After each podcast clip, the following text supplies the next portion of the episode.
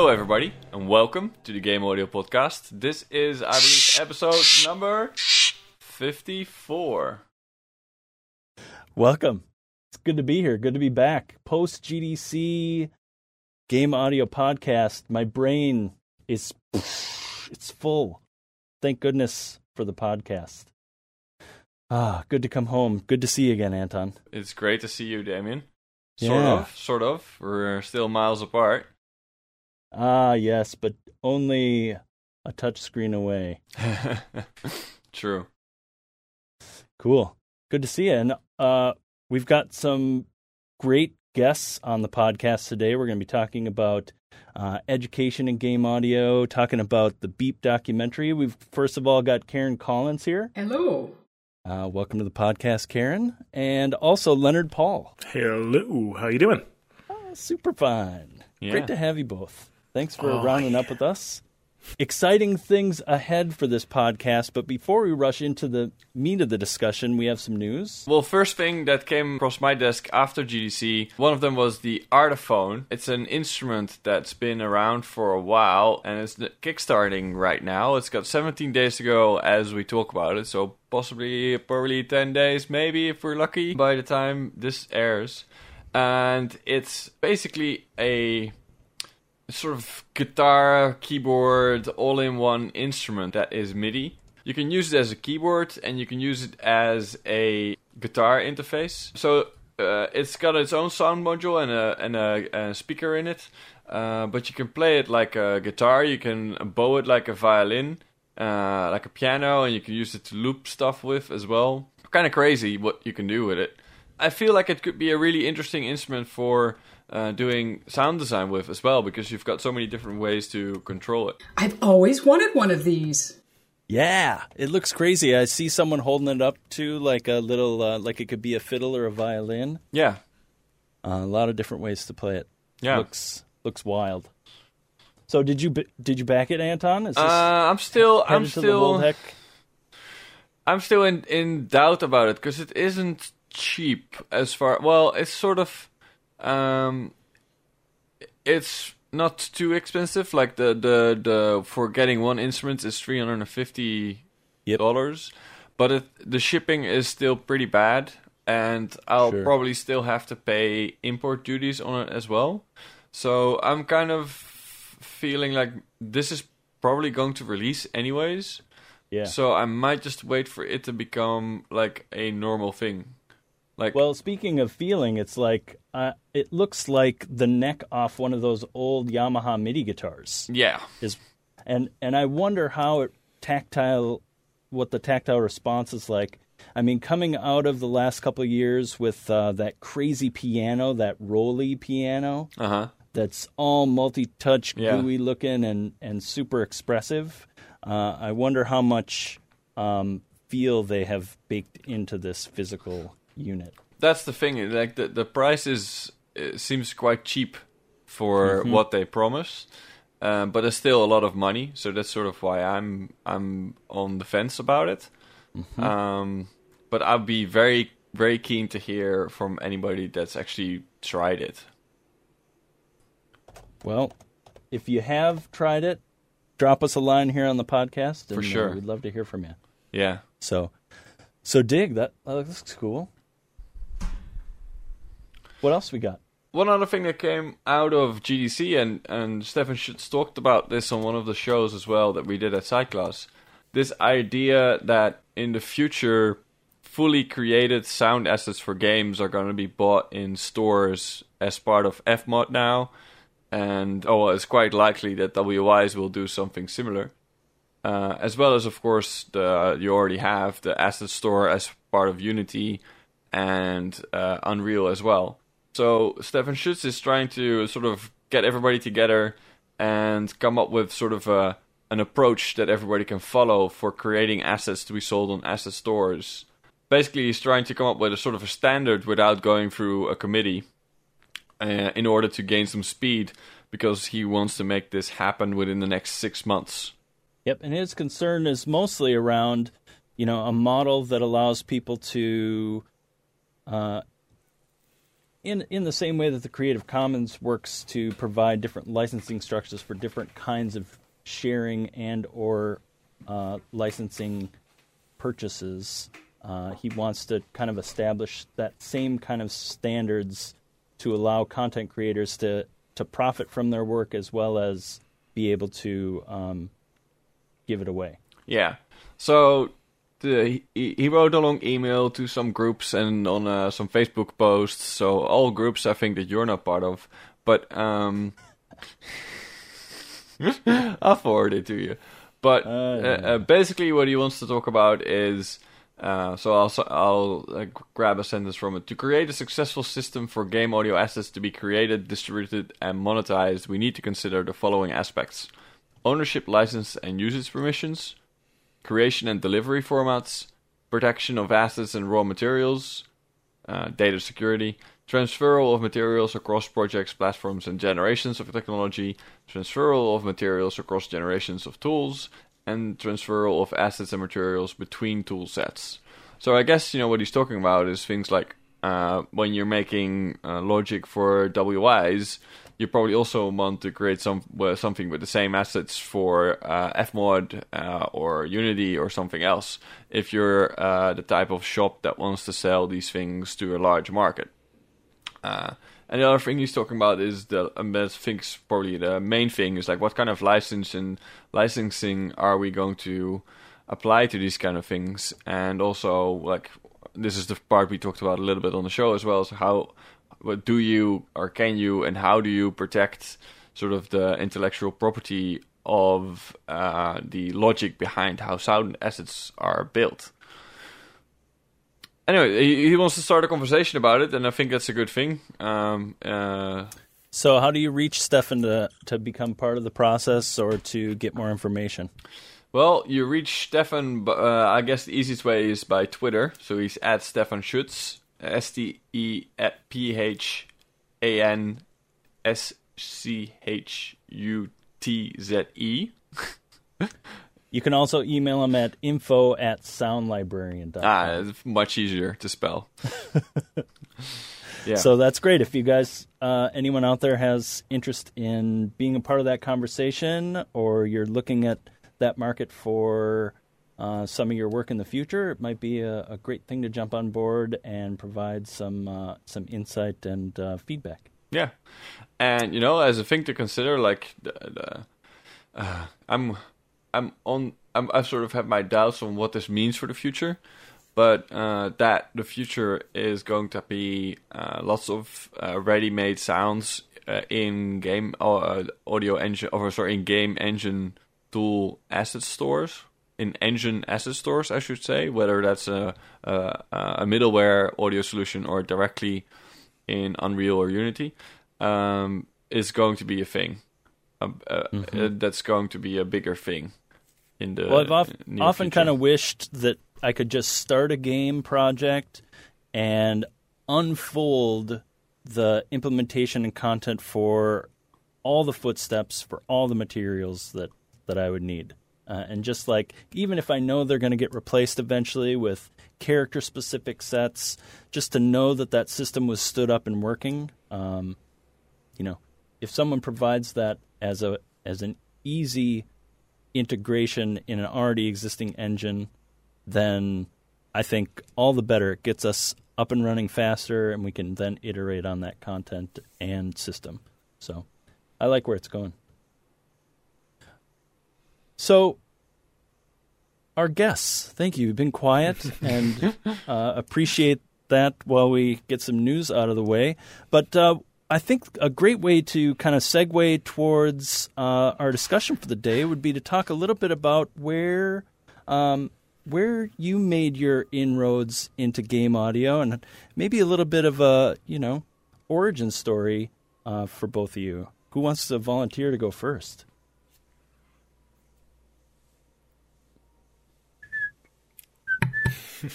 okay, I'll go first. yes. Oh, I wish we had video for this. that was good. That was good. Thanks, Leonard. No worries. Well, I don't work in game audio, so I'm not sure how to give you an origin story. Are you Um, sure? Uh, yeah, I was gonna say. Not directly in game audio, um, Okay. but I've been a game audio groupie for a long time. um, no, I've been kind of hanging around and researching and writing about game audio for almost 15 years, and um, been friends with uh, with you guys for a very long time, almost 10 years. And um, how did I get into it? Well, I was uh, I mean, I, I got my first game, I think, when I was just a, a toddler, and it was one of those Sears Pong clones. My uncle bought it for us. And so I've just been obsessed with games my entire life and um, been obsessed with sound my entire life. Right. I remember reading some of your early um, early writings on industrial noise, and so obviously there's a link to music and noise and sound, and then you know that coupled with um, yeah playing games. uh, It seems like the equation adds up pretty quickly to uh, to game audio. Uh, we met in 2006 at GDC, which We did. was a monumental moment in my history. That was the And, uh, last GDC at San Jose, right? Yeah. Yeah. Yeah, that was Yep. the year before I was there. Yeah. And uh, you were already well off and writing your. You had already done the the From Pac-Man book, and already off and writing game sound. Um, no, we hadn't done from Pac-Man yet because um, I hadn't met you and Leonard yet. So, um, no, it was 2006 that that sort of began. So it was published in 2008.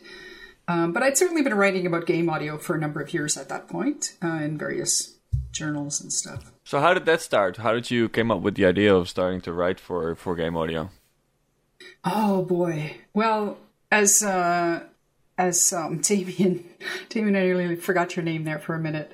Um, as as Damien said, um, I was writing about industrial music. I wrote my PhD about industrial music, and um, about halfway through my PhD, I was bored with it. um, as most people writing a PhD get bored with their topic, and I was just kind of like, oh. Um, my cousin was was playing a game. I think it was Pokemon on uh, on uh, it must have been I don't know Game Boy Advance back then, and I sort of went, "Oh, that sounds interesting." And then I thought, "Geez, you know, nobody's written about game audio," um, and so I just sort of began there and thought. Somebody should write about this stuff. And that's kind of been the story of my life. It's like somebody should do this. And then I just think, well, I could do that. Perfect. Well, and it did. I feel like uh, I feel like Game Sound for me was the first book to take game audio on academically and really frame it within that um, that context. It feels uh, it feels on one hand extremely entertaining and engaging because having grown up with all those um, games and sounds and the way that the sounds were made f- from you know cabinet to console uh, you know I felt that very viscerally but it also framed it all in an extremely um, you know put it under the microscopic lens that I- I think academia really shines uh, certainly your book shines at bringing the high detailed focus to the the nuts and bolts behind it in such a way.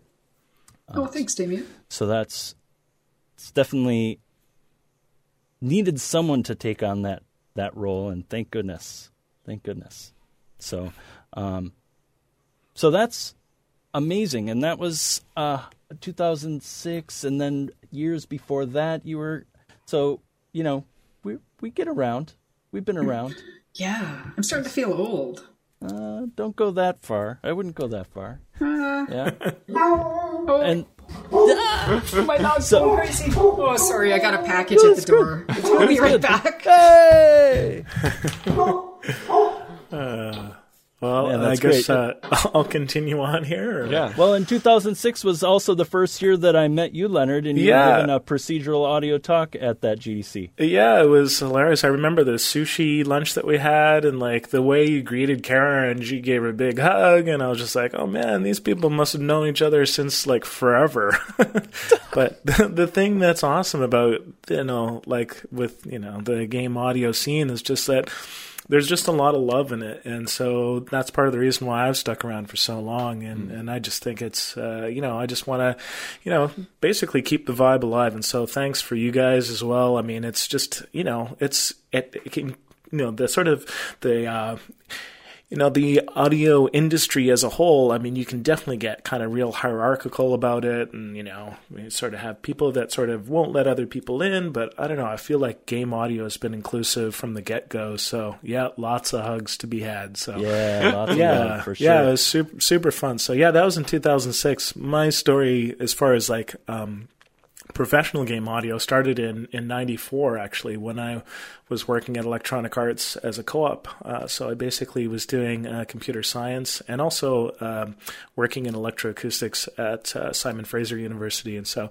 I ah, cool. basically got a job doing coding and programmed some stuff on the Sega Genesis, and it did include some game audio. And uh, yeah, basically, I started transitioned out of being a coder and in 2001, I started teaching, and then I, a few years later, I started teaching at the Vancouver Film School. And uh, yeah, I guess uh, in 2012, I basically sort of started the School of Video Game Audio, and basically, yeah, teach people game audio online. So it's been a it's been a wild ride. And I mean, I've worked in the industry, so I've worked at EA and a bunch of other companies all throughout that that time. Uh, sort of either doing coding, doing sound design, doing like uh, composing. But if I had to pick, probably my specialty is like uh, sort of uh, interactive or adaptive music kind of uh, techniques. So and and also I guess on the academic side, I've sort of uh, focused on granulation of sound, which has been a thing I've, I've done oof, numerous talks at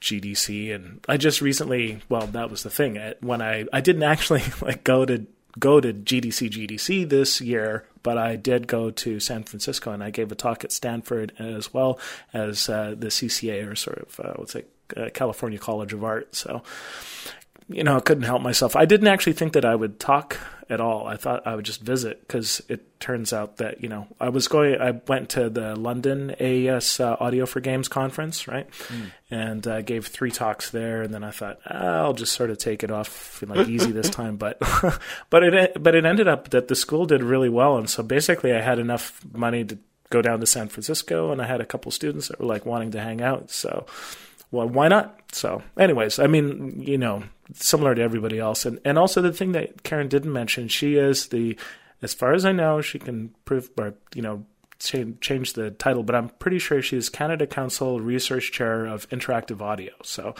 she's uh, yeah, she's got some. Uh, yeah, just m- modest in the description of sort of you know where uh, she's coming from as far as game audio. So yeah, it's it's awesome to be in such great company.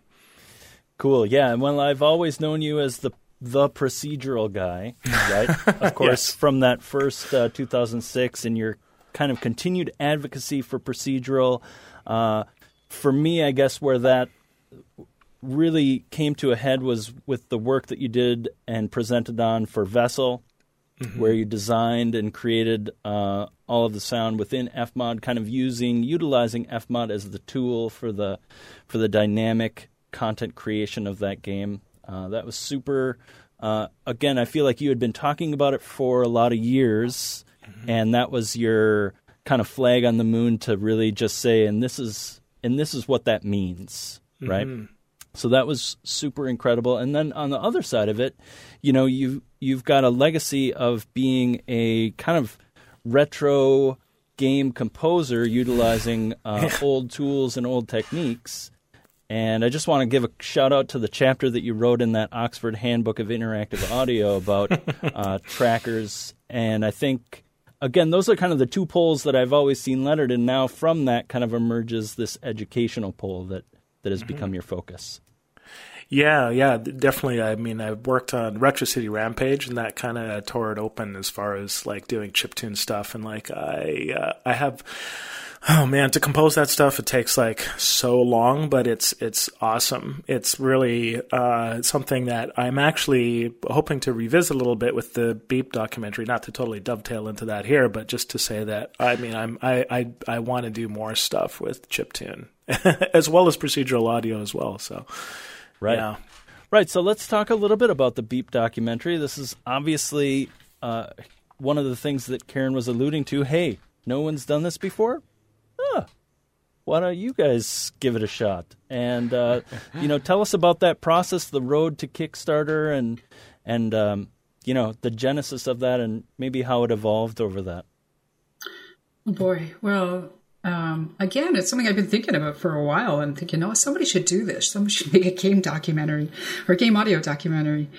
And then about a year ago at GDC, I mentioned it to a couple people. I'm like, I'm kind of thinking about doing this. I'm not sure if I really want to take this on. It's kind of a huge task, but I'm really kind of interested in doing this. And um, I can't remember if that's when I approached Leonard. It may have been. I certainly mentioned it to mm-hmm. a few other people at GDC and said, you know, what do you think? What do you think if I did something like this? And everybody was super enthusiastic.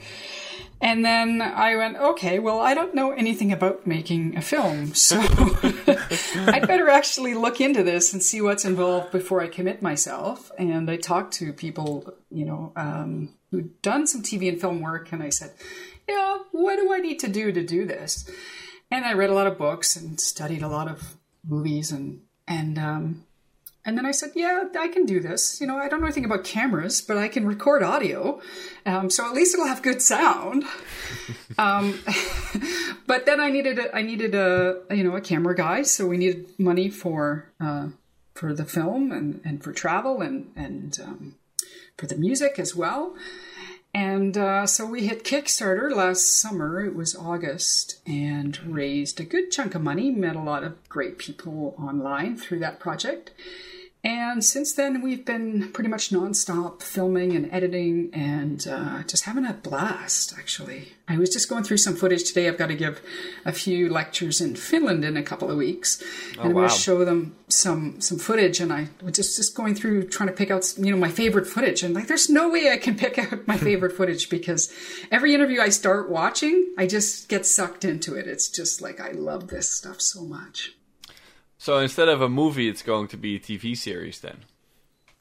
It's going to be more than a film.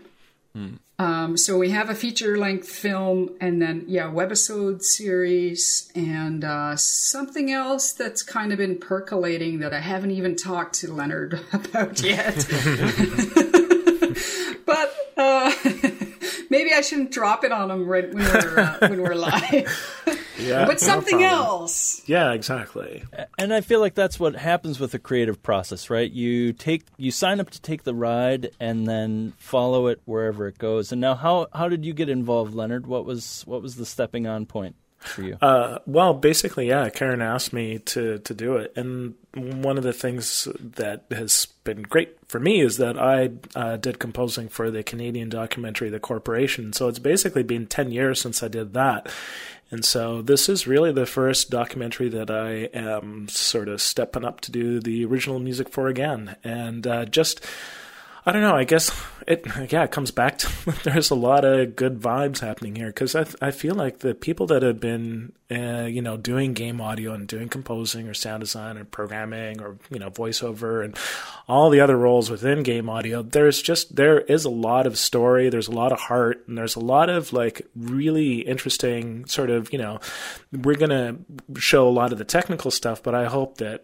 you know people will also see that there's this is a reflection on these people's lives and I mean one of the key things that Karen said when I got started is just like well we have a real opportunity now to get these people while they're still here. Like with these, they're these they're like living legends basically. Mm. And so this is like this is the time to do this thing, you know. So yeah, that's that's sort of when I got uh, uh, started with it. Is that yeah? She asked me, and I was just like.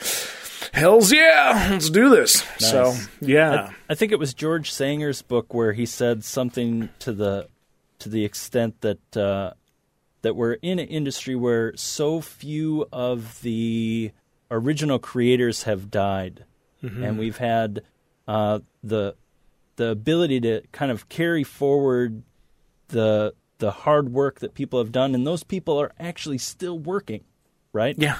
And so we're still in such a young industry, still so new, and so many of the um, people that you've talked to. I mean, go through a list maybe of uh, a few of the people that you've had a chance to speak with so far, because again, I, I know a few of them are are absolute legendary luminaries in game audio.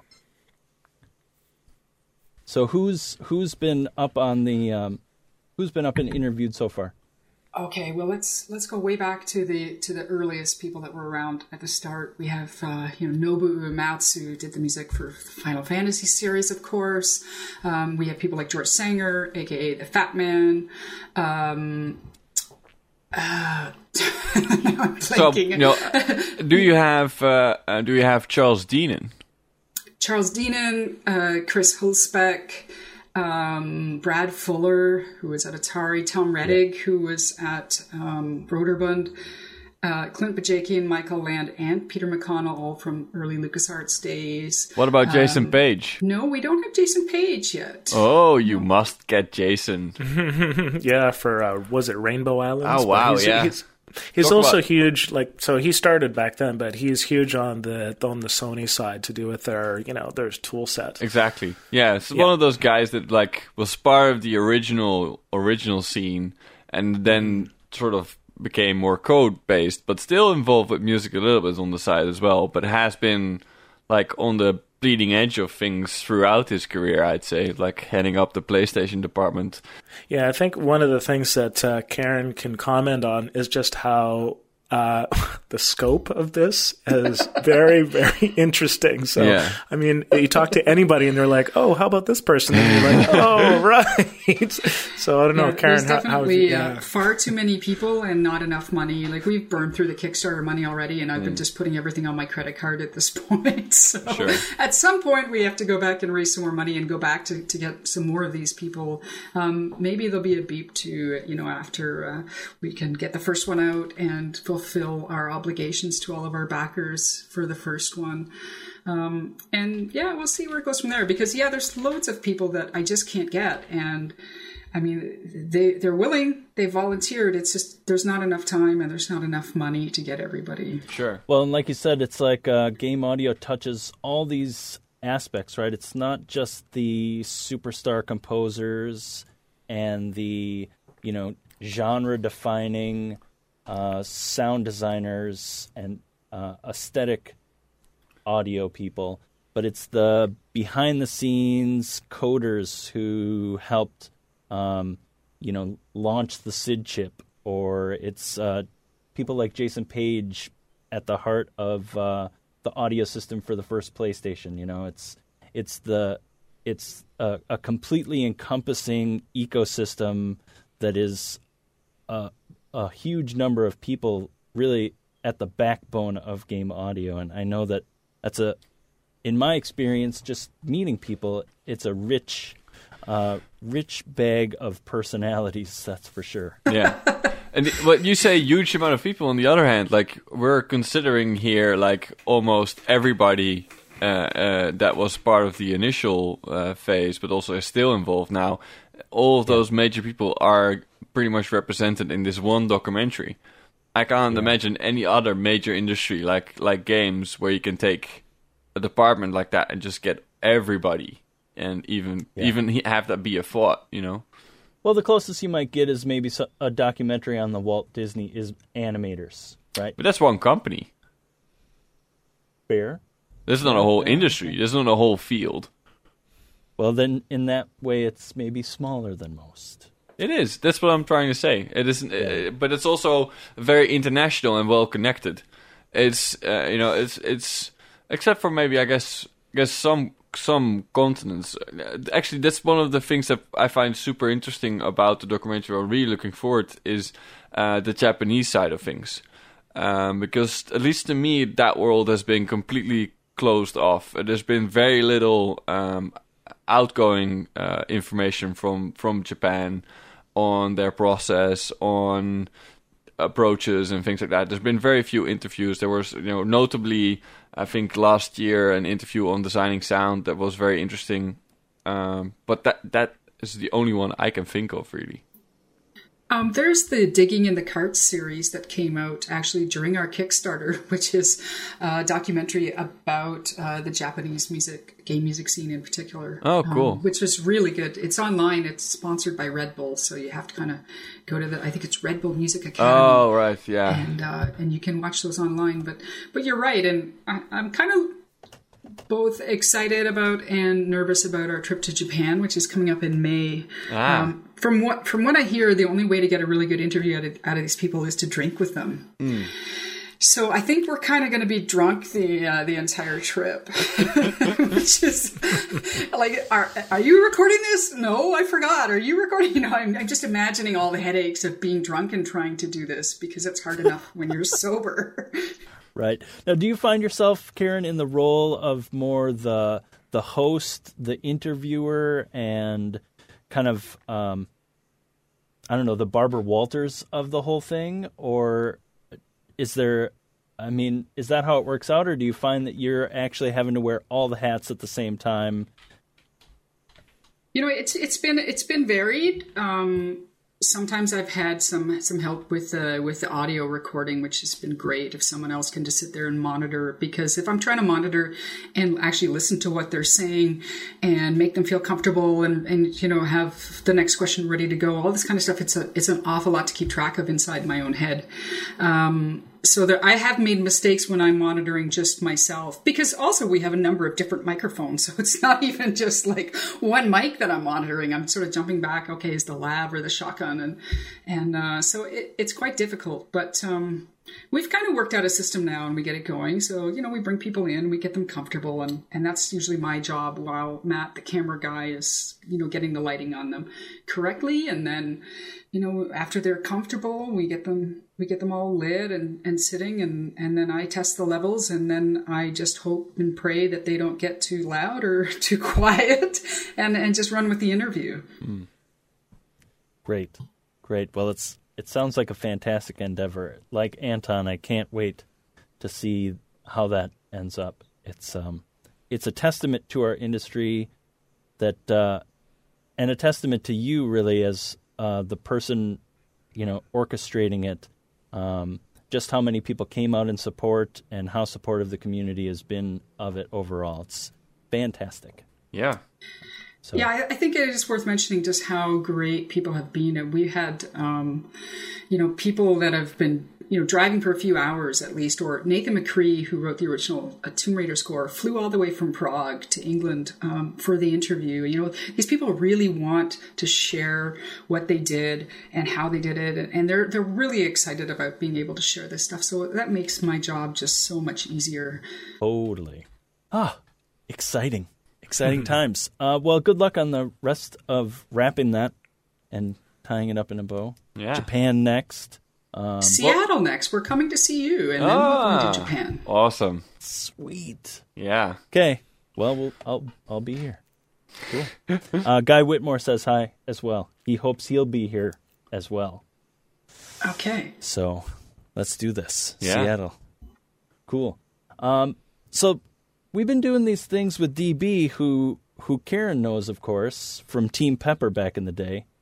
But well, uh, can I just interject and say DB is our narrator for ah. this film, so it's all it's all full circle, you know. Uh, she's been doing these little vignettes for the podcast uh, over the last years, and she has a new one for us that we're yeah. going to roll. I'm DB Cooper with an audio vignette. Why does your own recorded voice sound odd? Oh my God, do I sound like that? A great deal of the sound you hear when you speak is all in your head. No, you're not imagining it. It really is all in your head. And it's only in your head because only you can hear it. When you speak, you're creating vibration. Now, a couple of things are at work here. Your voice begins in your larynx, which is behind the top of your Adam's apple. But straight away, your choices control that vibration. Your placement determines where the biggest amount of vibration creation takes place. You can speak in your throat. You can speak at the top of your throat. Some people use a lot of air in the way they speak. And some people, like, don't use any air at all. And then your accent directs the amount of vibration in your mouth. Some accents don't create a terrible amount of resonance, whereas some others create a whole lot.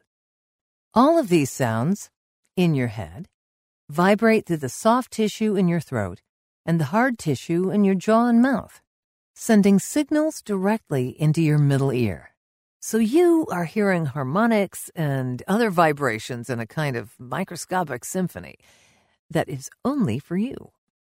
You're also hearing the sound of and reflections of your voice in whatever environment you're in, which is all that anyone else ever hears. So when you hear yourself in a recording, given that we are audio people with only the best equipment, yeah, that really is what you sound like. I'm DB Cooper. Wow. DB, always going out of her way to drop some science on us from that world of VO that she lives in. Thank goodness for that. And uh, I remember meeting DB in 2006, the same year that I met Karen. And it was her, uh, Mark Estdale from OMUK, and uh, Mike DeBell. We were out a party at an art gallery and and Karen, it was you, wasn't it, that was showing off your um, your arresting techniques? Is that the right way to put it? I cannot remember how this came up at the time, but there was something to do with sneezing making your nipples erect, and uh, so a few people decided to try and uh, snort some pepper and see what happened. This is an informal study we did on the ground, uh, but it somehow ended up with you flipping DB onto the ground. I remember. Oh, and, that yeah. Uh, so, anyway, uh, monumentous occasion in, in my brief history uh, was meeting all of you and hanging out in GDC for Actually, sure. Actually, so. no, just to, to, sort of segue back into our previous subject, because this, this story reminds me of that. Are we going to get any juicy gossip from this thing as well? Because this is one thing that we like to do in game audio is gossip about things, but it's usually not the kind of thing you do publicly. Oh man any good gossip? Well, we just went to GDC. There had to be some gossip on. No, there's always right? plenty of gossip, but I'm not going to repeat it on this podcast. But I'm just wondering if this documentary will feed it. I think you have to wait ten years before you unleash it, like this uh, Team Pepper story. All right, you know? all right, yeah, sure. It takes years to gestate, and then it comes out. All right, awkwardly yeah, on the yeah, podcast. You know, there's there's some juicy stuff there for sure. Yeah, and some people are just like, "Well, fuck it, I don't care. I'm just gonna I'm just gonna say it." Um, and and and that's great. And then other times I just sort of let the uh, the cameras keep running after we're finished, and then, they, they and then we've got all that that they've signed off on. Haha! -ha. just kidding. Bonus footage. nice. Uh, well, let's let's wheel the wagon around to education a little bit. Yeah. And obviously, you're both uh, educators uh, in different capacities. Um, Karen, you've been up at the University of Waterloo for how many years now? It's coming up on eight years. Yeah. Okay. And then Leonard, you kicked off uh, the School of Video Game Audio just a couple years ago, wasn't it? Yeah, that's right. In the summer of 2012. So I was at the Vancouver Film School before that for a length of five years, and then I was at another school before that for a little while too. So just yeah, basically uh, continuing the education stuff, but on my own now.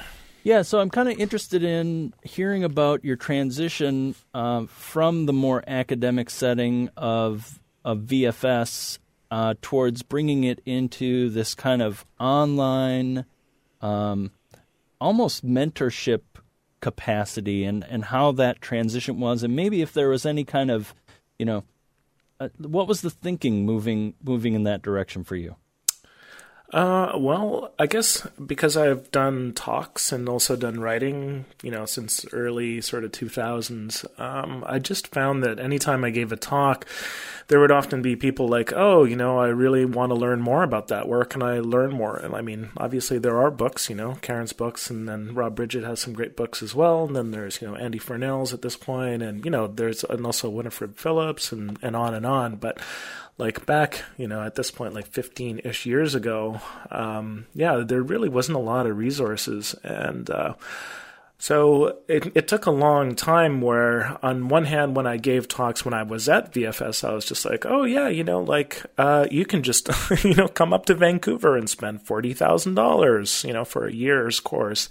And uh, that's not really within the budget for a lot of people, especially working in audio. So I found that. Uh, I've worked, you know, a lot with uh, project-based stuff with, you know, with independent games, and then I just found that I had enough time to sort of try it out, and so I sort of transitioned, I guess, a bit between doing more, um, you know, game audio production for independent games. And then I just sort of started up the school and Gordon Durity at uh, Electronic Arts. We sort of had this idea together. So we sort of co founded it together.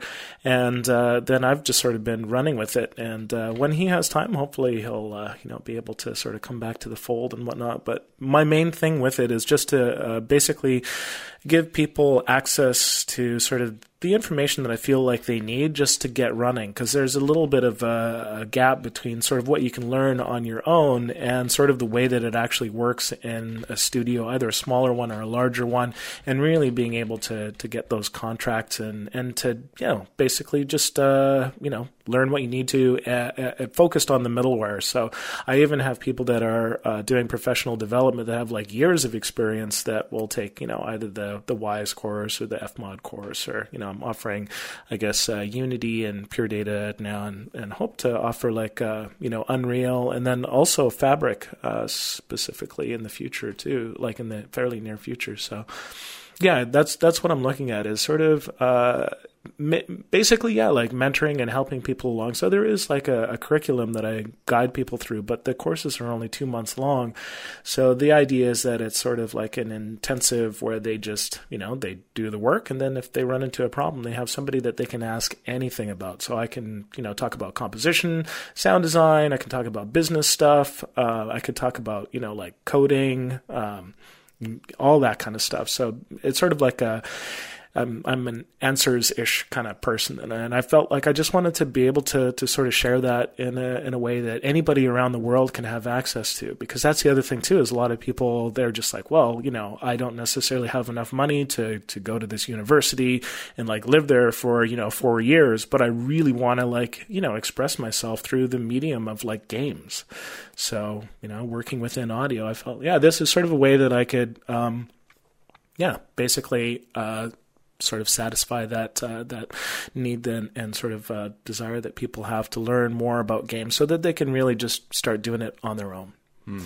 Yeah, it's like a, a super deep dive in, in a focus slice, right? Whether it's middleware based or tool based, mm-hmm. and and then it, it, if I'm hearing you right, it is a bit of self motivation, right? It's it's not the typical paradigm of the university, which is a little bit more like um, you know, as long as you show up and cross the dots off the the quiz at the end of the week, mm-hmm. um, you can get by.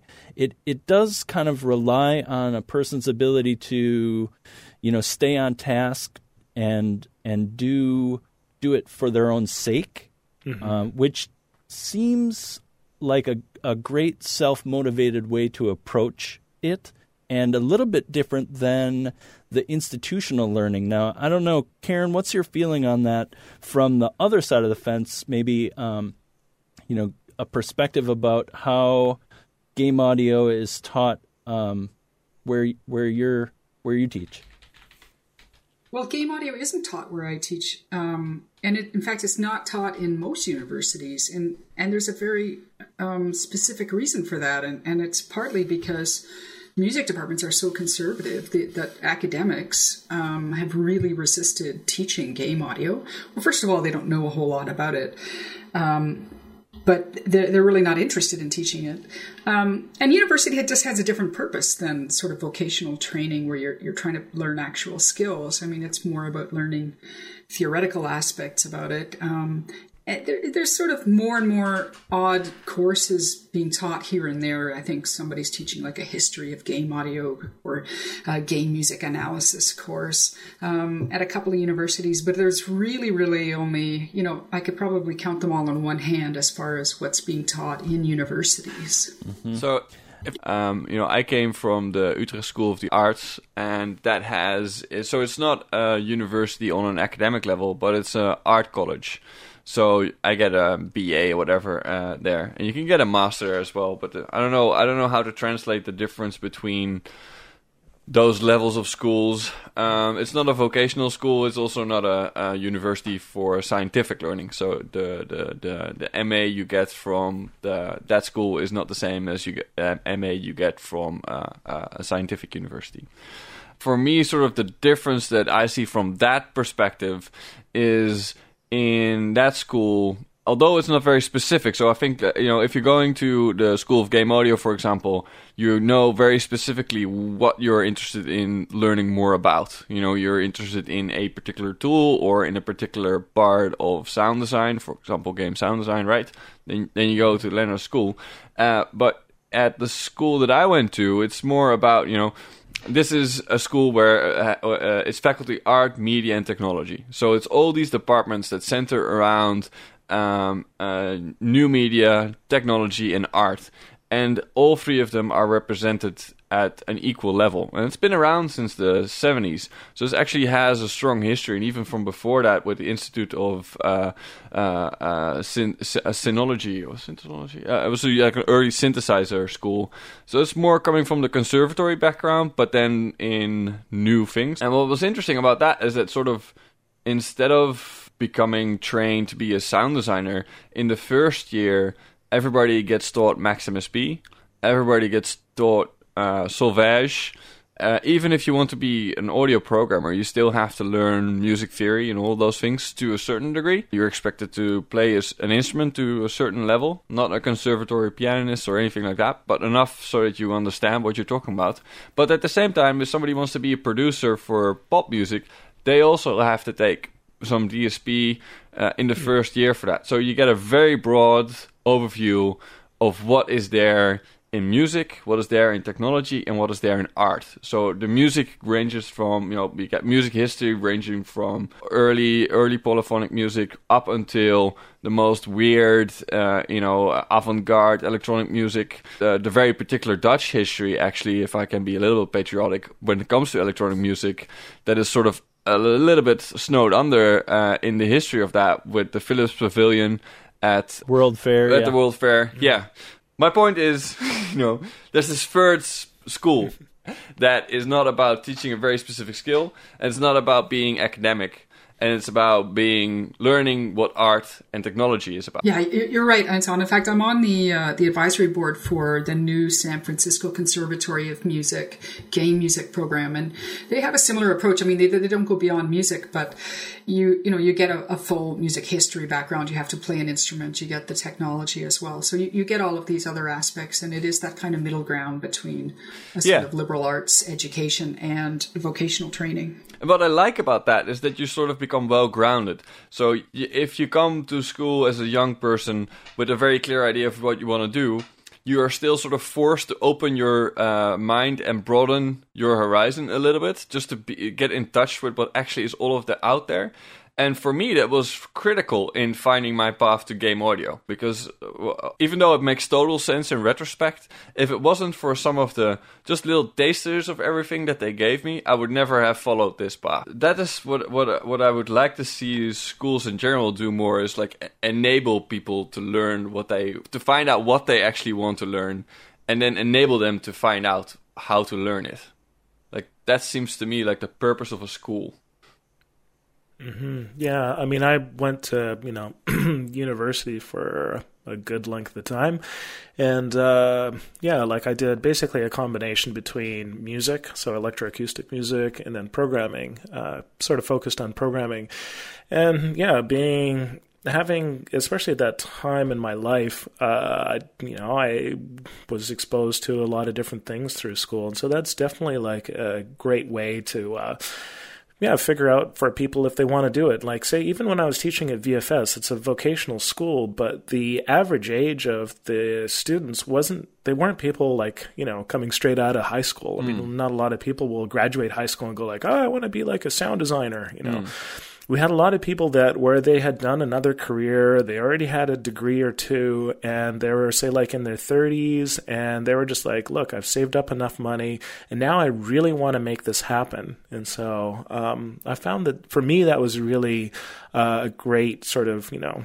Um, you know student body to teach because they were really really focused Yeah. and uh, so i mean that's sort of on the tail end of that and so i mean the way that i kind of orient um, right now the way that i orient the online material for the school uh, is that I, I make it sort of it's it's it's basically sort of a similar idea where it's just like you've got all your audio chops already. Like I don't, I can't, I can't, I can't cover that in like the two months. It's really No. just sort of like a finishing school, and so just sort of like it's, it's like you really want to do this thing, and then bam, here's the information. You get everything that you need, and then if you need more time, then you know you can take more than. I, I mean, I've had students that have been in over well at this point almost two years. I have some students that just continue in the program because they basically just want to whittle away at it, and other ones they want to burn through it. So.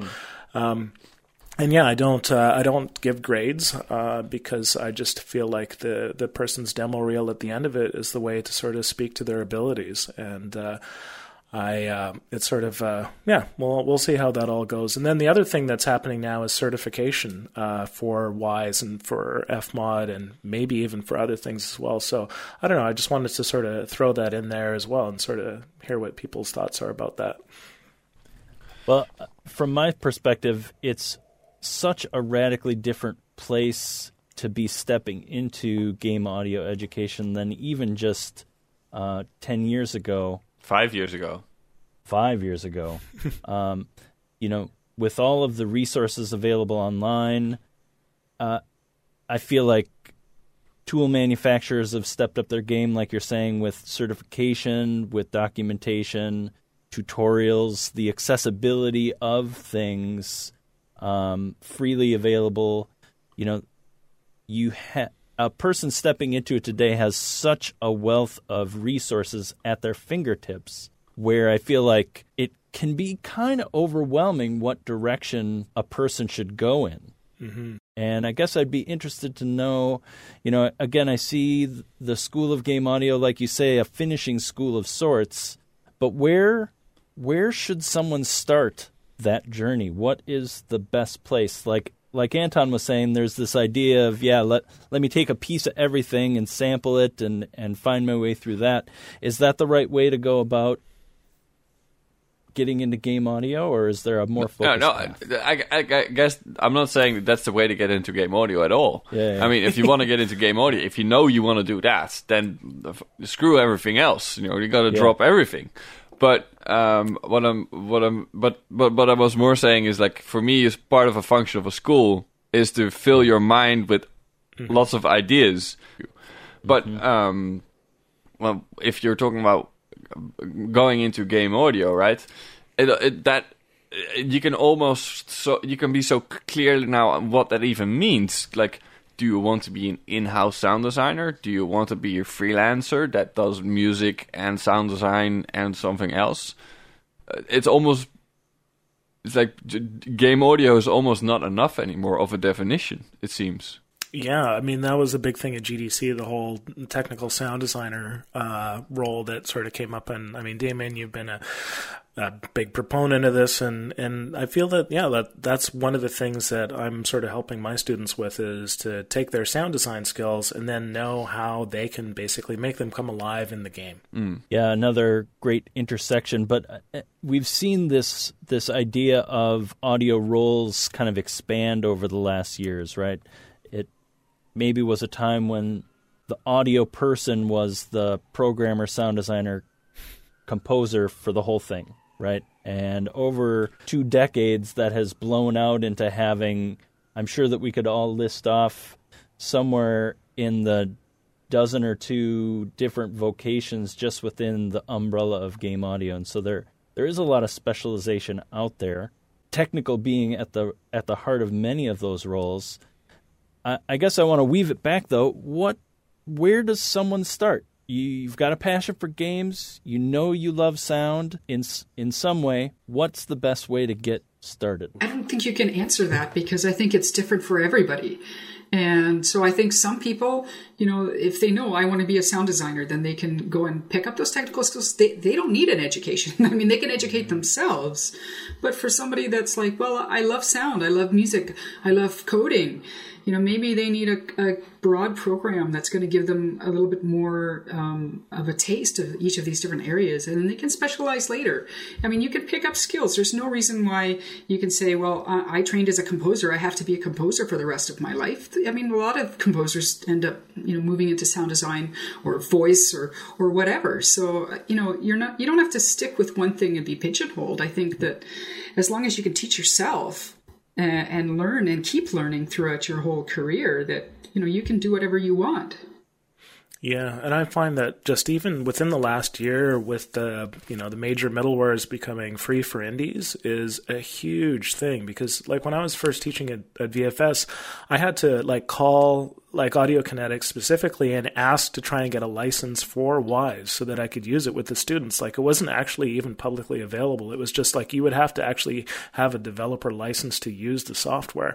Now that stuff's available like and that just happened. So like to me the the accessibility has just gone like, you know, through the roof. And so it's exciting to think like that people have all these tools like all around the world and they can make games and make game audio and they can really try it out on their own like exactly the same way that it's going to happen in an actual company. They can do it at home now. Like that's that's something that's just recently changed and so for people that are really self-motivated i mean you know you can start making games as far as like you know look out on you know, different forums, look for, you know, independent games that are starting to be made, you know, and then you can teach yourself Wwise or, you know, or Fmod or whatever else there is, and, you know, go through the video tutorials, you know, read books, and, and actually you can, you can do it all yourself. Whereas, yeah, like back in the day, it was really hard to do that. Like, you know, when I first started teaching, I had to actually make like a, a like a game audio engine out of pure data because there wasn't anything publicly available. And so that sort of was meant to show people how you could say work at Electronic Arts or know, other companies that use sort of, you know, visual, sort of somewhat scripty kind of uh, languages to implement game audio. So mm.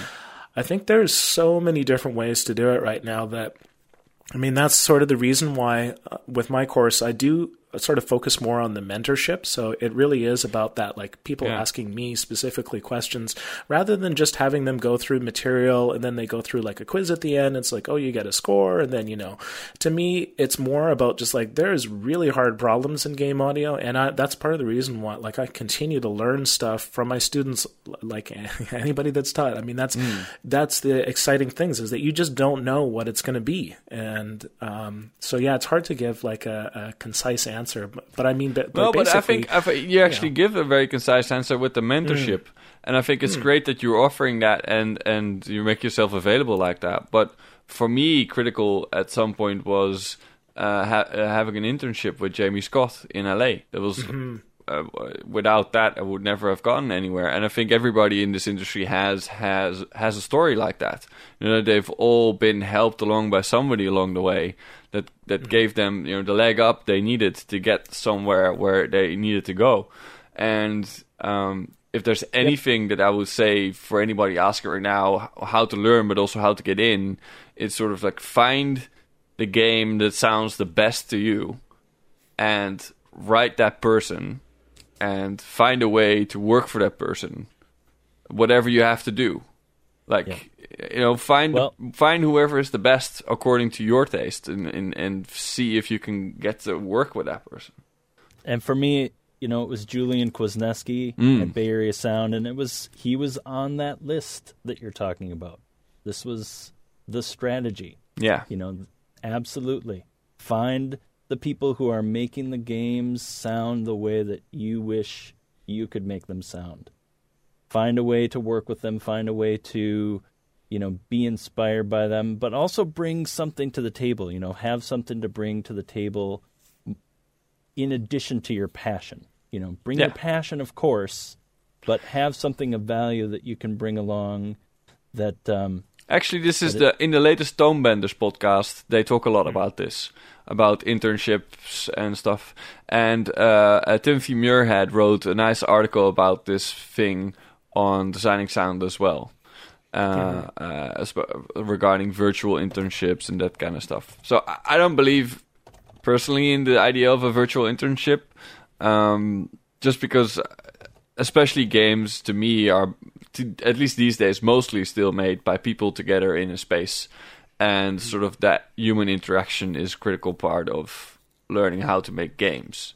Not necessarily game audio, but learning how to make games is a very team thing, and the only way you're going to learn it is if you're with a team. Well, and coming back to the mentorship and getting that feedback loop, uh, the community has just been extremely supportive of people. I watch it fly by on Twitter every day, where there is a forum for, you know, vetting these questions in a little less formal of a way, right? Getting that feedback.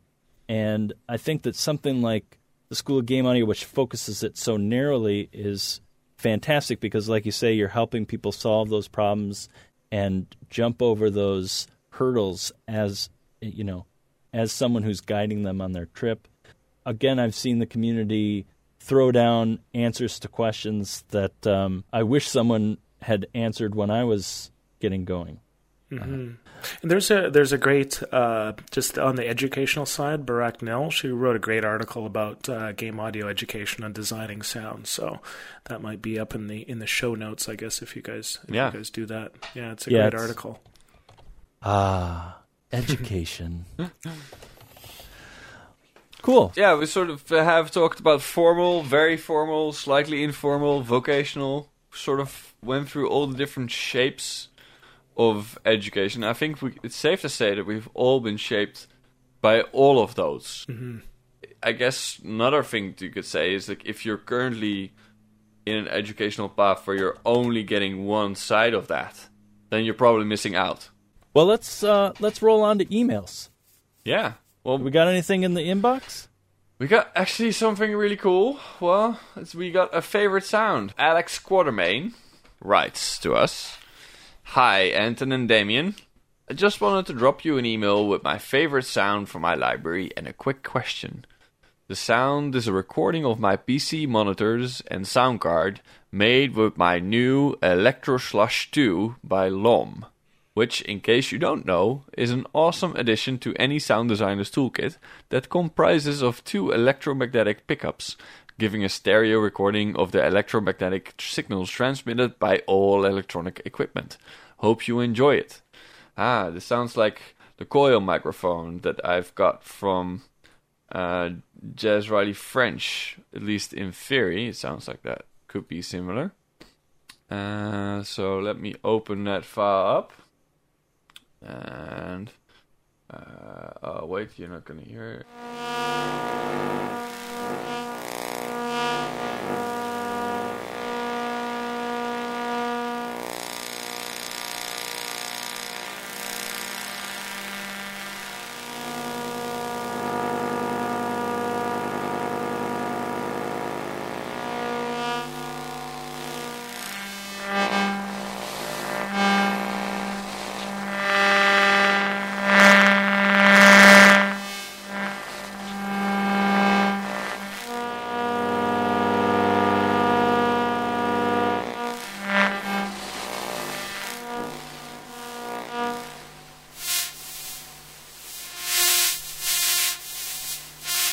Sound.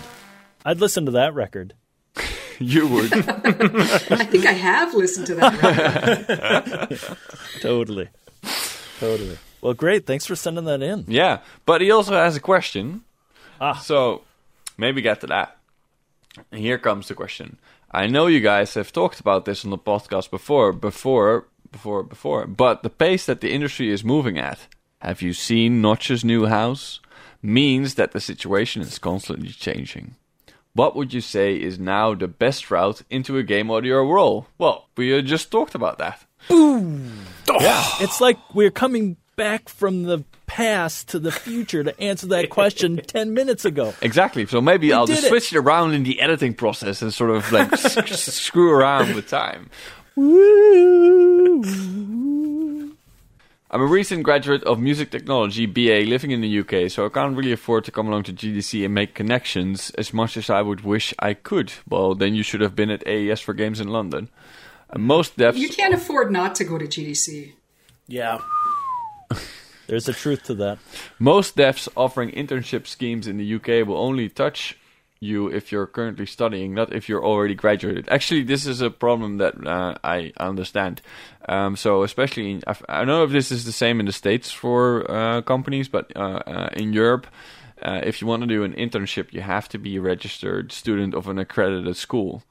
Uh, otherwise, they can't take you on as an official intern, which means that sort of labor laws prevent people from being hired as interns.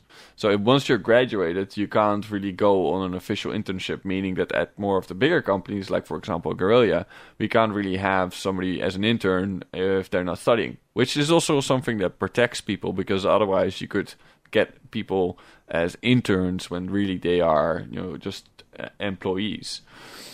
Um, but it also creates sort of this problem of how do you get working experience if you're if you're no longer st- uh, studying. So he, he, writes on, I'd love to work on some small indie titles in order to get some experience, but I'm not sure how to find out about games in development or dev teams looking for sound designers. Any ideas? Oh, there used to be that mod uh, site. Uh, ModDB uh, mod, is still ModDB. Yeah. It's still around. Yeah. Yep. It's still valid. IndieDB yeah. is another one.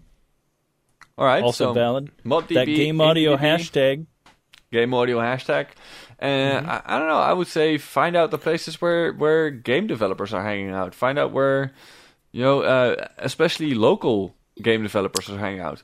I know yeah, that there's, for example, an Unreal mixer recently in Amsterdam, but there must be stuff like that where uh, where game designers are meeting up and try to get into their pockets. You know. Exactly. Yeah, in Vancouver we have the uh, full full indie which uh, meetup, which is really good for meeting local developers.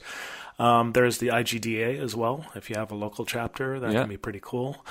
Um, yeah, I don't know. And then also in the UK, there's just... so much. Just like go to Guildford and stumble over game developers. exactly.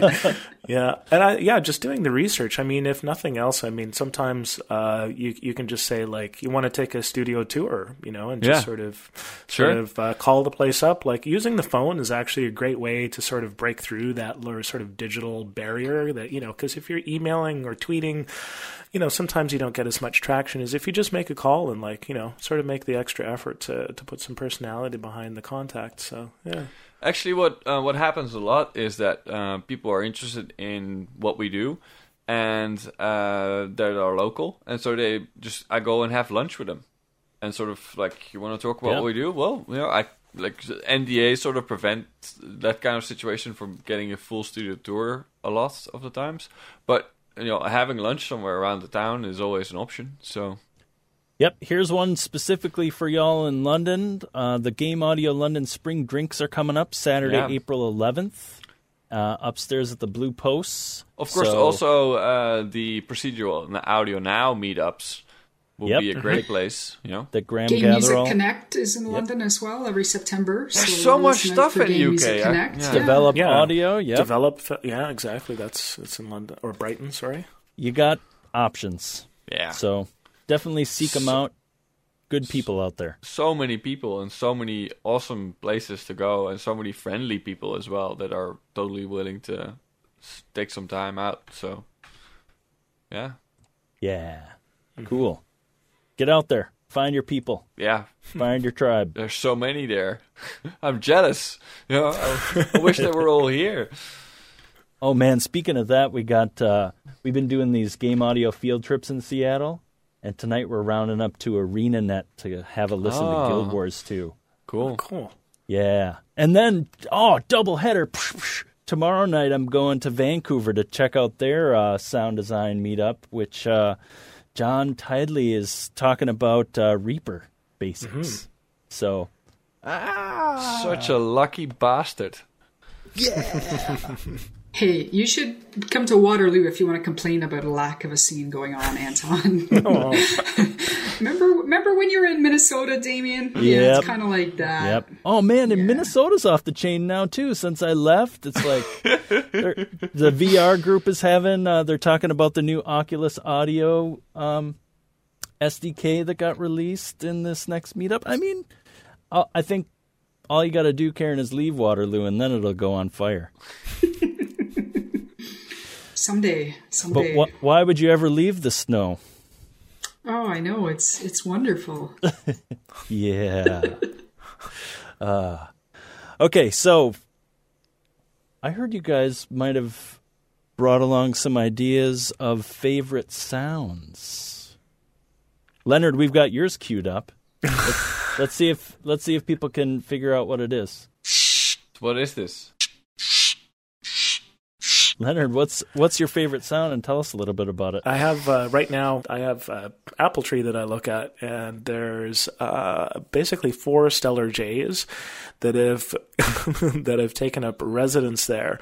And for those that don't know, they're they're really beautiful birds. They have like a blue sort of plumage, like dark blue. Uh, but the thing is that they're not so beautiful as far as the way they sound. So they make this really sort of screechy kind of sound. And uh, but the thing is that I've actually because I have other birds as well, is that I've gotten quite quite used to their sound, and I can see one right now. Um, one of the, the best times that to, to, listen to them was when a cat went up the tree. there was all four of them, and they they refused to leave the tree, but they're all squawking at it to try and get out of the tree. And even during this interview, there was like a, a squirrel that ran up this the, the tree to try and get at one of these guys, and he just flew over to my deck here and hung out for a bit, and then now he's back in the tree again. So, I mean, I guess it's a combination of that they look really nice, and and also that. Um, sometimes just beautiful sounds are uh, the association that one has with them. So I really like the fact that these four birds are hanging out and that they really like the apple tree. And then you know it's just sort of it's nice and sunny here, and so I'm I'm having a good time just enjoying I, I, feel like they're they're my you know they're my tribe. We're we're mm. hanging out. We're we're all nice. you know yeah. I don't have any I don't have any pets or animals. So I mean this is as close as it gets. I guess. So I guess that's I, I like the fact that they they're talking to each other. It's cool. And the kids are off to school, right? Yeah, yeah, exactly. When you said no pets, you weren't talking about them. No, exactly. it's just me. It's just me. nice. No, it's it's the uh, it's the documentary from uh, the field recorders. Gordon Hempton. No. Right, where yeah. he has the interesting point where in a lot of talks it, it's being said that our ears are tuned for human speech, that that's sort of the frequency that we are most sensitive to, and he points out that actually it's not the human speech, but it's the it's the frequency of where birds are, uh, and the reason for that being that he mentions for it is that you know birds give us a lot of information about what's going on in our environment. Mm-hmm. Yeah, I hadn't heard that before. That's cool. And, and actually, the, the, the uh, I'm reminded by your jay for for uh, the common jackdaw that we have a lot here, and they will come in the morning in a big group, and they will go in front of my window, and like a couple hundred of them. Uh, in a tree right across my window, and they'll just be super loud, all of them together, and then just in a blink of an eye, suddenly they all go, and it's this beautiful sound as they leave, and then they go to a tree uh, uh, uh, 200 meters away, and then they you hear them go off of there for a minute, and it's just like they, every morning they mark out their territory as a group, and after that they spread out, and that's when they sort of explore the world again and gather their food and whatever. But this constant ritual every morning that they need to do this. Really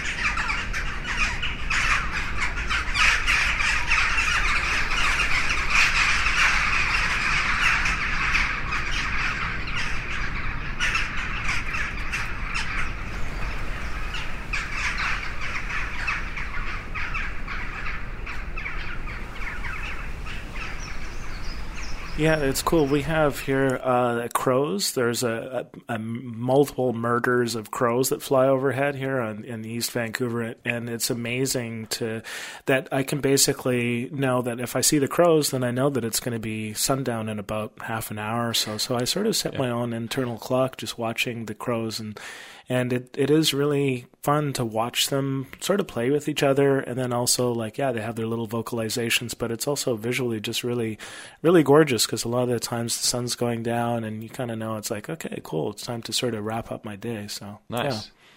Yeah. nice. So what about you karen? What's your favorite sound it's kind of hard to pick a favorite sound. I was thinking as Leonard was talking that there there are um, two cardinals that have been coming around my house for a couple of years, and they come in the backyard and they make the greatest sound, and I've never been able to catch them with my recorder on, but it kind of goes like It just it sounds it sounds like an That's old my new favorite sound. Is you making this sound? I really have to catch a recording of it. What what Um, what word was that you said? It's a cardinal. And I've I've heard plenty of other cardinals, and they never made this particular sound. Okay. But there's this particular bird that comes around, Ah, and it's it's just wonderful. It cracks me up every time. But probably my favorite sound is the sound of my dog snoring. Yeah, that's easier to capture though. Yeah, yeah. Although I never have, I definitely will, and I can send you the file when I Please do. do.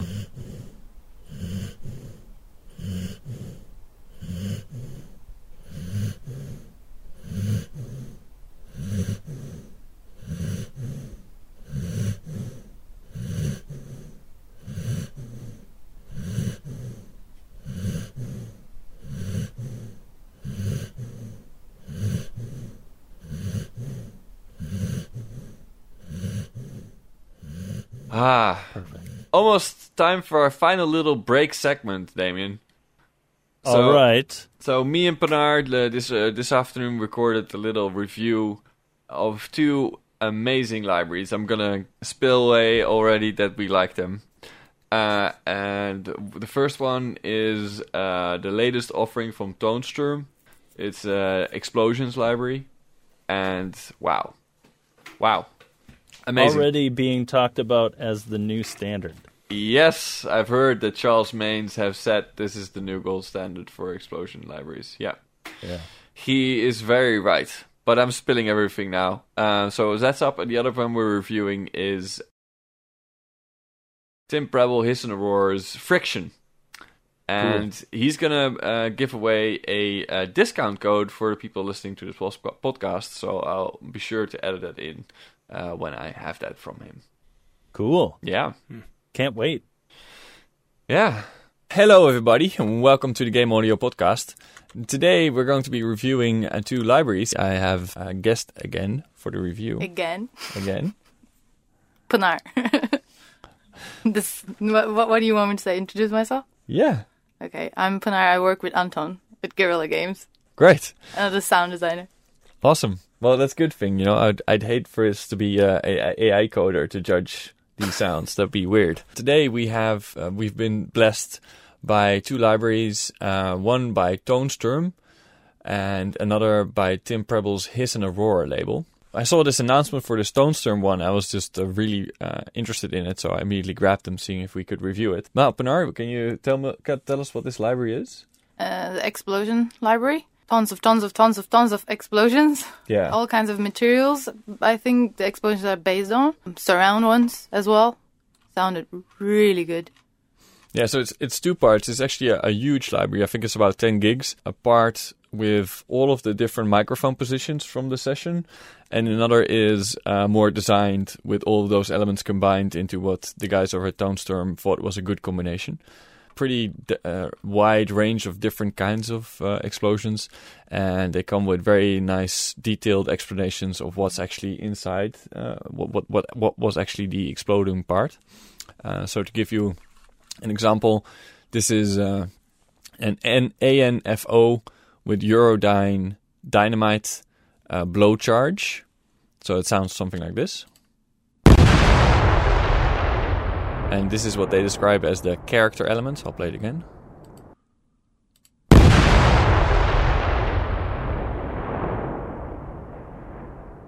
And then they have a distance element for the same uh, explosion.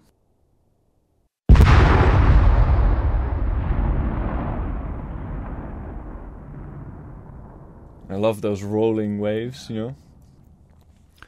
And this is the medium distance.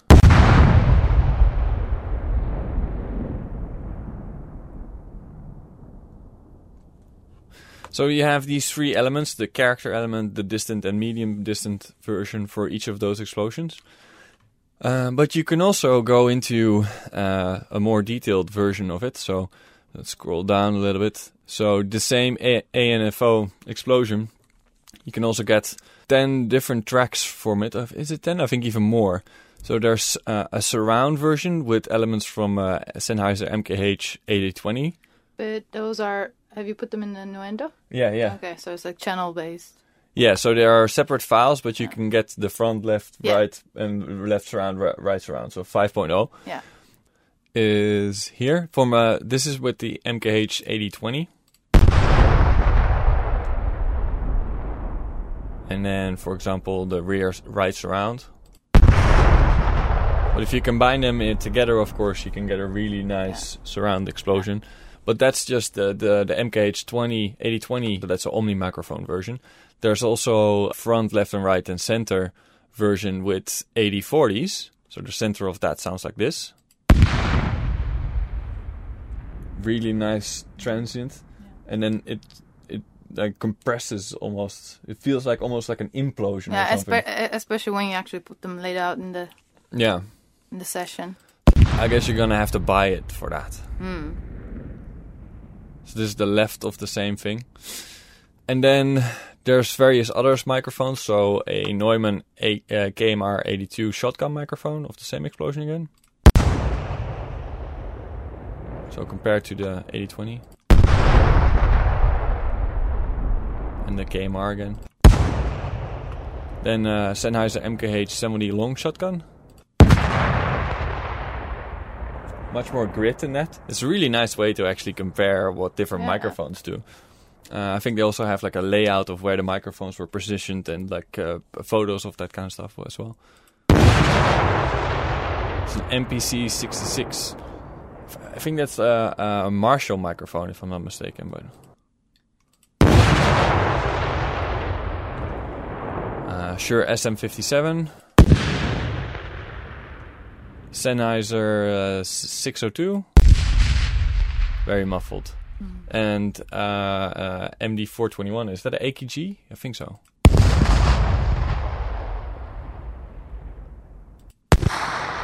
That's a weird one. That's the MD211. So yeah, you know, it's, uh, lots of different perspectives to play with, and that's just now we're just listening to one explosion here, and uh, for example, uh, another really nice explosion is the the PET plastic uh, PET and plastic explosive. It's weird. The tonal co- uh, Yeah. tail is really beautiful, actually. uh, TNT booster, nitro, fireball, gas catchers. So, I, this is I know uh, like you can't have enough explosions uh, recording sounds, but this is like if you don't have much yet, this is pretty much all you're gonna need for a long time. There's so much, so so much stuff in here. It must have been such an amazing amount of time and effort to create this. Um, the descriptions are really clear. So I don't know. It's like get this.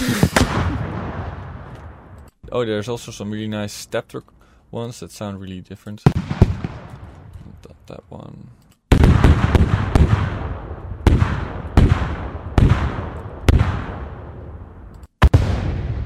That's nice.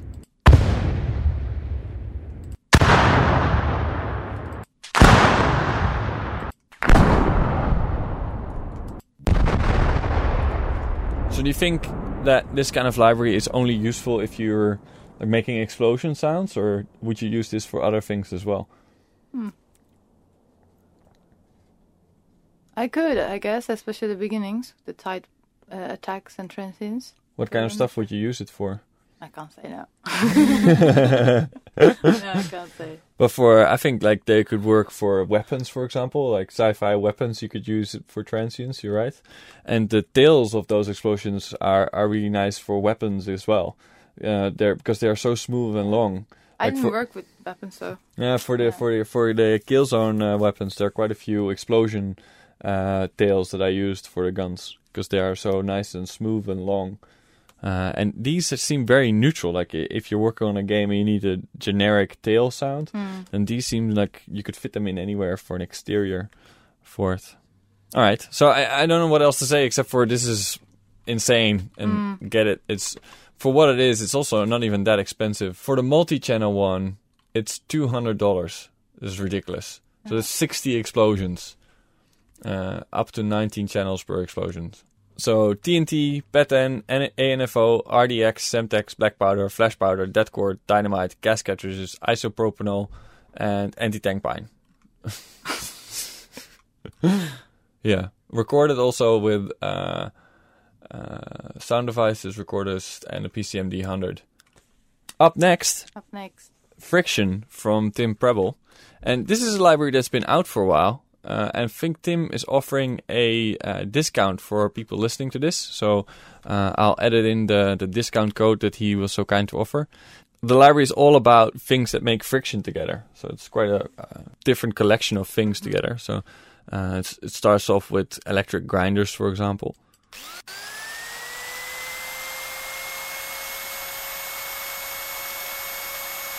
And same grinder on wood.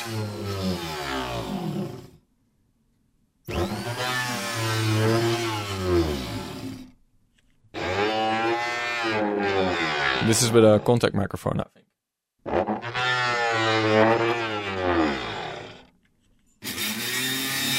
This is on metal with the same grinder.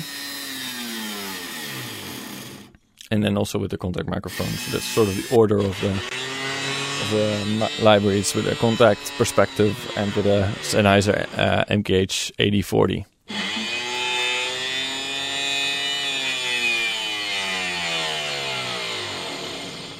Can you play some from the four? Go down one more. Yeah, those are. Wow. I really like these. Yeah, they're beautiful. So this is a a hand crank on plastic. There are a few files like this.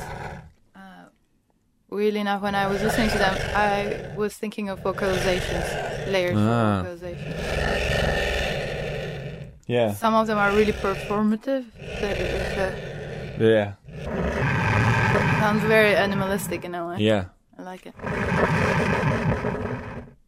Yeah, especially like how that first one, how it, Yeah. how it's sort of, yeah.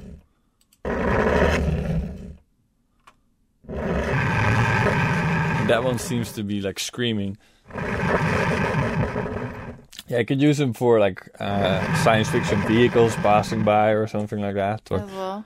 or you could make really interesting uh, scene transition swooshes out of them.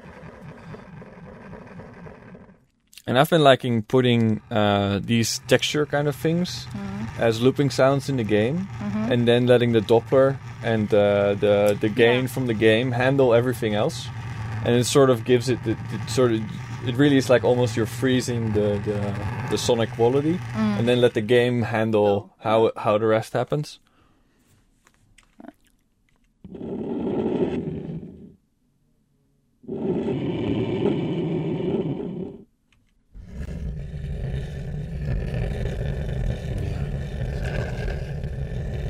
This is all that hand crank on different things, so you get the same performance on all of the dif- these different materials. So you can also combine them nicely together, so you can like morph between those different textures. Mm-hmm.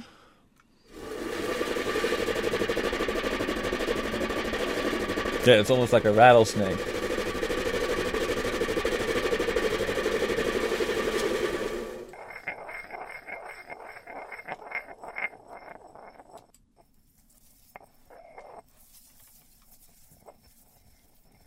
Super quiet, but no noise at all. Yeah. Very subtle.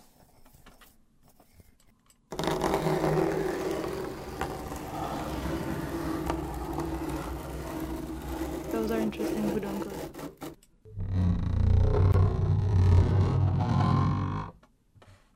Mm.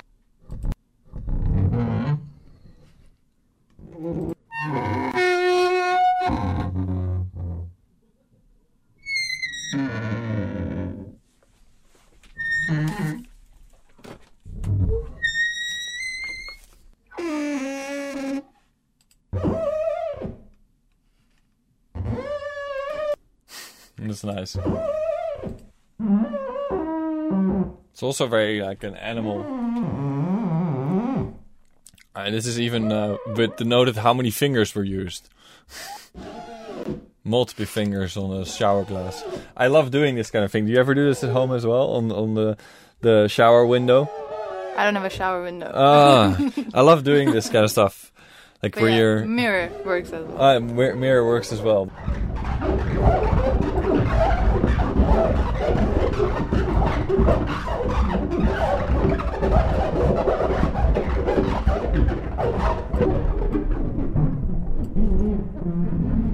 This is all recorded at 192, so you can do lots of slowing down because this this still sounds the same, and it's pitched down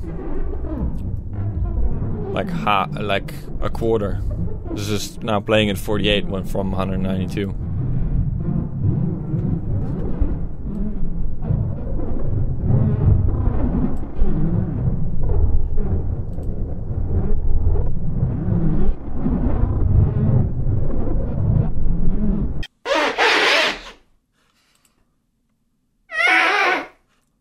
Yeah, is like a duck. Yeah. Yeah, so I guess I guess we would say that you know if you're working on anything that requires some kind of animalistic vocalization, it needs to sound interesting. Yeah, with different material, but Yeah. the yeah.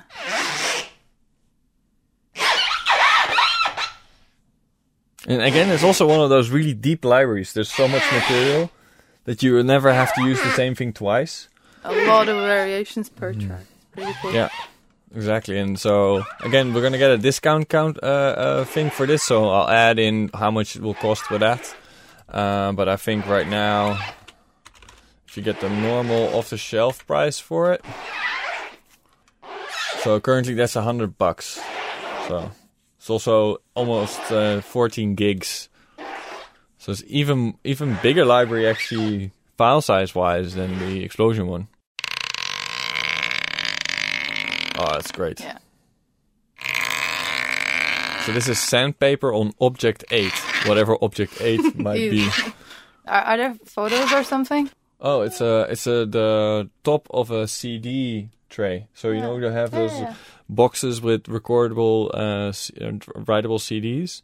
And you have a box of 50 of them and you take the top plastic shelf and that's then going over this blue sandpaper. Ah, great. The way that starts too. You could even use that for like a in like maybe a kids animation movie or something as part of a train. Like the starting up of a train. Yeah. So what happens when you Oh, That's pretty cool. So if we what if you then sort of add some some kind of reverb to it. So I'm just going to use uh, Renaissance reverb.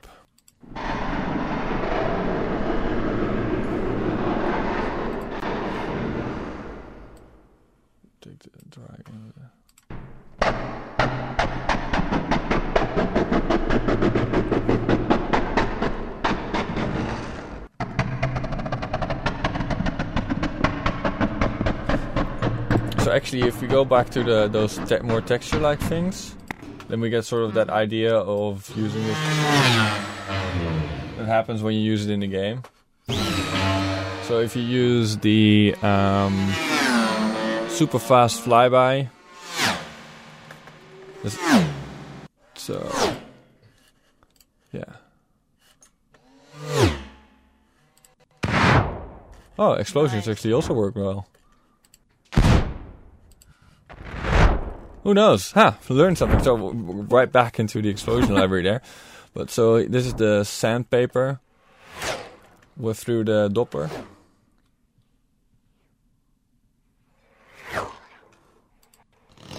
oh, nice. That's beautiful.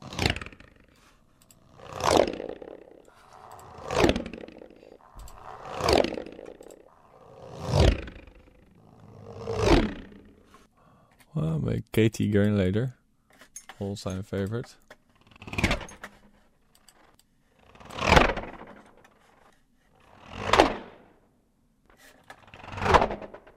For some reason, it takes a long time for me to get something interesting from this one. From Katie? Yeah, maybe because of all the parameters that you have too. Hmm.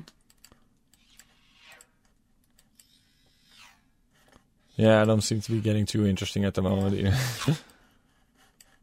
That's what I did like about Ubik. It was just like put it there. It's already very dominant Hmm. without. Oh, this is nice. That was nice.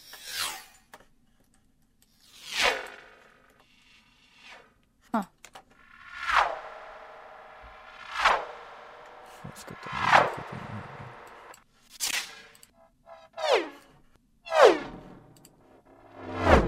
Again, so the dry signal is this. Yes, making pass-bys. Ooh, machete.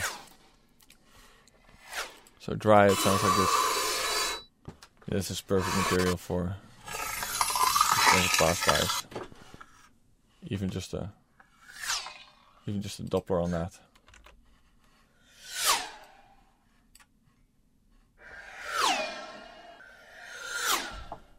Very smooth.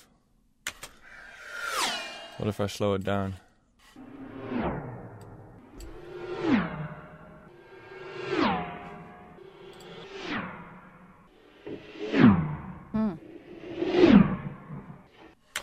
Right. Nice. Yeah. Mm-hmm. Thanks for joining me again on this review, Pinar. Thank you. Have a good day, everybody. Hey, everybody. Thanks again to Tonestorm for uh, providing the explosions library for the review.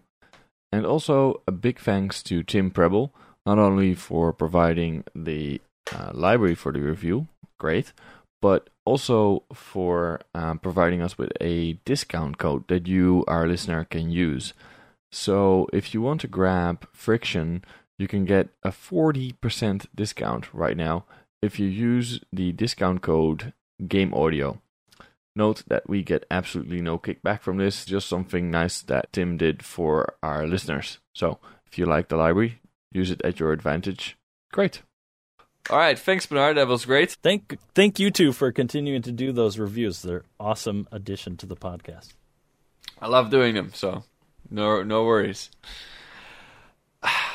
Leonard, Karen, it's been amazing.